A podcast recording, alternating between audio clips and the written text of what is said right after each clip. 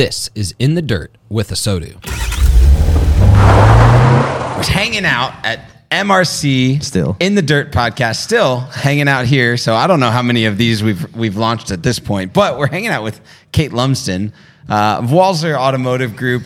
Uh, What's your technical title now? I don't I don't know these things. I am the director of marketing Director of now. marketing. Uh, I like it. Yeah. yes, so changed it a few times. Also, wizard, charge. Uh, expert coder, a little bit of graphic design, account management, G- Google Analytics master, the whole nine yards. you yards. said right? designer and coder in the same list. That is Yes. like graphic designer Yes. and coder. That is an It's unusual actually one. where I technically have my degree and where I got my start, and then I kind of stuck in this like this business. Just you never get out of it, so you stay in it and you evolve, and that's kind of where I got my start. So the first time I actually met Kate is we were I was at because she was at Morrie's prior, and I think you you knew this right. And I walk in and uh, I'm getting walked around, kind of like uh, meeting different people, and this is the first time that I had ever seen in a dealership a or or at a dealer group a computer turned with its screen north and south right oh. okay so track with Yeah, me if okay. office, yeah. Right, and you're so I've never so normally like you go into the marketing department or anything like that. At least you got big screens. You know you have a graphic designer when it's sideways. but I was like, at, at some level, there's like Slack over here and development, and, and then you got Photoshop over here. And Kate's got the long like 20 inch screen turned north and south, with which at that point you know you got someone serious Oh, on your hands. They even knew that was so. Talk about a little bit of the evolution of like, hey, graphic design. Talk about the evolution of how you've moved through the marketing persona and now director of marketing over the Sure. you know in this large group. Yeah, I kind of alluded to it. I mean, you're in this business a long time once you get into it. So I started, I responded to uh, an anonymous posting for a graphic designer fresh out of college. Uh, ended up Morrie's Automotive Group. I spent 10 years there. So I learned the business, but I started in HTML, CSS, Photoshop, Illustrator, um, you name it, Dreamweaver, doing email campaigns, website development, building all of these things, building the brand along the way.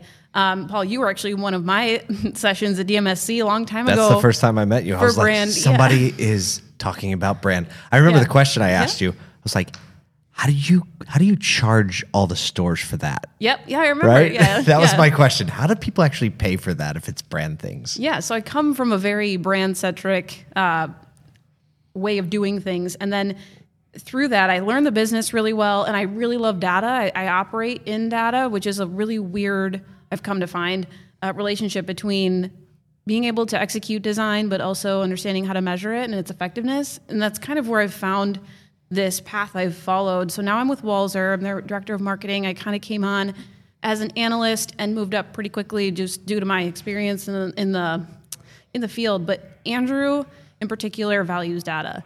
So he lives in the numbers. So when you can marry marketing and the data, get whatever you want. yeah, it's right? it's great. so you have to be able to tell that story and tell it in a way that other people can follow along. That seems to be the hard part that a lot of people miss on. Yeah. you know, I, there are so few examples of what you do and that skill set. I mean, Kyle kind of goes that direction, maybe heavier on the data side, but still, like, I'm between two people now. It's an unusual thing to have an understanding for aesthetic. And then I'll say data because I'm a data guy, but I, I feel like now that you're both data people, I feel weird if I say data. It's a, a data. yeah. It's like if you're like, well, this Someone tomato, keeps saying they're gonna that get us a tomato, shirt. Yeah, this tomato, and I'm like tomato. right? It just doesn't work. It doesn't work. So, um, how long have you been at Walser? Uh, three years last month. And you're the when did you become director of marketing? A year and a half ago. Okay. Look at that. What is what is so you've had a little bit of a runway, Mm-hmm. and now you're kind of setting the tone, setting the trajectory for the marketing strategy Yeah. and the execution. Heading into 2023, right? Inventory is loosening up on some brands, right? People are starting to get back into the water of spending more time and energy and effort in the marketing world, Yeah. right? Realizing they're gonna, oh, we're gonna have to fight for these again, mm-hmm. right? So, what is what is your kind of impetus for 2023 for the group? Oh man, um, we've got a couple of things in the works. Um, some changes to our website, simplification, CTA cleanup. Some of the things that a lot of people are doing, we're just trying to do it to another level. Um, honestly, I've spent the last year, just to look back really quick, I, I basically doubled the size of my team to support. What's the size now? NC. Um, I've got almost 20 on my team right now. Let's Half of those go. are analysts. Yeah, and I've got a design team and I have a photo slash video team. So, to my comment earlier, I have a videographer for this. Is there like an angel angel sound button we can Well, press? look, I'm just so happy because so so now uh, you know Colton was the CMO and has kind of moved out and moved over to Fuse, Fuse yeah. and Yep. and you've kind of and I every time I talk to Colton like back you know two three years ago before you were in that role I I would be like yo. The fact that you're trying to run at that point, I think it was like 28 stores before like Hello and a couple of stores. The fact you're trying to do that with eight people is nuts, right? I would always tell him that. And so I'm just super excited to hear that. And I know what can come out of that level. What have you gained out of out of all that? Uh, that's a really interesting question. So the role when I came on board at Walser, the role of an analyst was very task oriented. So send your email, post to Facebook, uh, check all of these boxes based on what your GM is asking for. And we've basically flipped the script. They come to us to understand what they need uh, month to month. So we've gotten very tactical with what we do. We understand on the ground inventory, incoming inventory, how many leads per day we're averaging, how to modify our budgets and move them throughout the month. So we're playing in the game at the time. We're not just reporting the news. So we know I need to move more rogue, therefore I need to shift my budget because I'm only averaging so many leads per day and we have a 12 month rolling. Is that above my average? Is that below my average? What more do I need to do? We know the cost per lead, we know the ab- adjustments we need to make to the budget to get there. So we can get really granular and they come to us to say, what works, what didn't work, what should I do versus the other way around. Because they don't the, understand it as what well was the critical moment in that? Because we hear that all the time. That like we're just as the marketing department, we're order takers, Mm-hmm. right? And and oftentimes they're like, well, I kind of see other stuff, but they just we just do what they tell us. How did that script flip for you? ROI.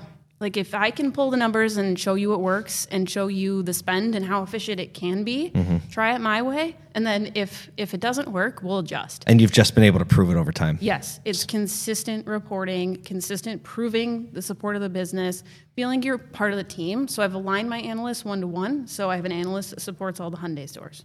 Mm-hmm. So that OEM is there. They are part of that team. They have an inventory analyst that goes with that, who they are basically connected to the hip. Mm-hmm.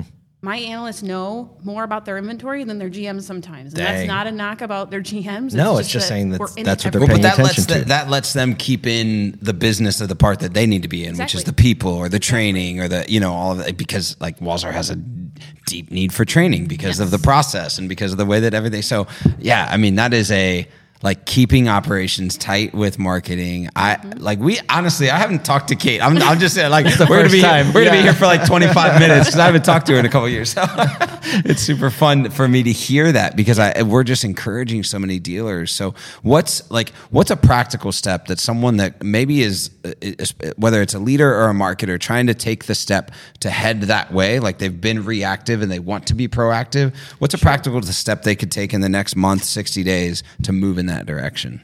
Ooh, that's a short time frame, but I think really understanding your landscape. Wait, okay, hold on. There you go. That's the answer. That was it.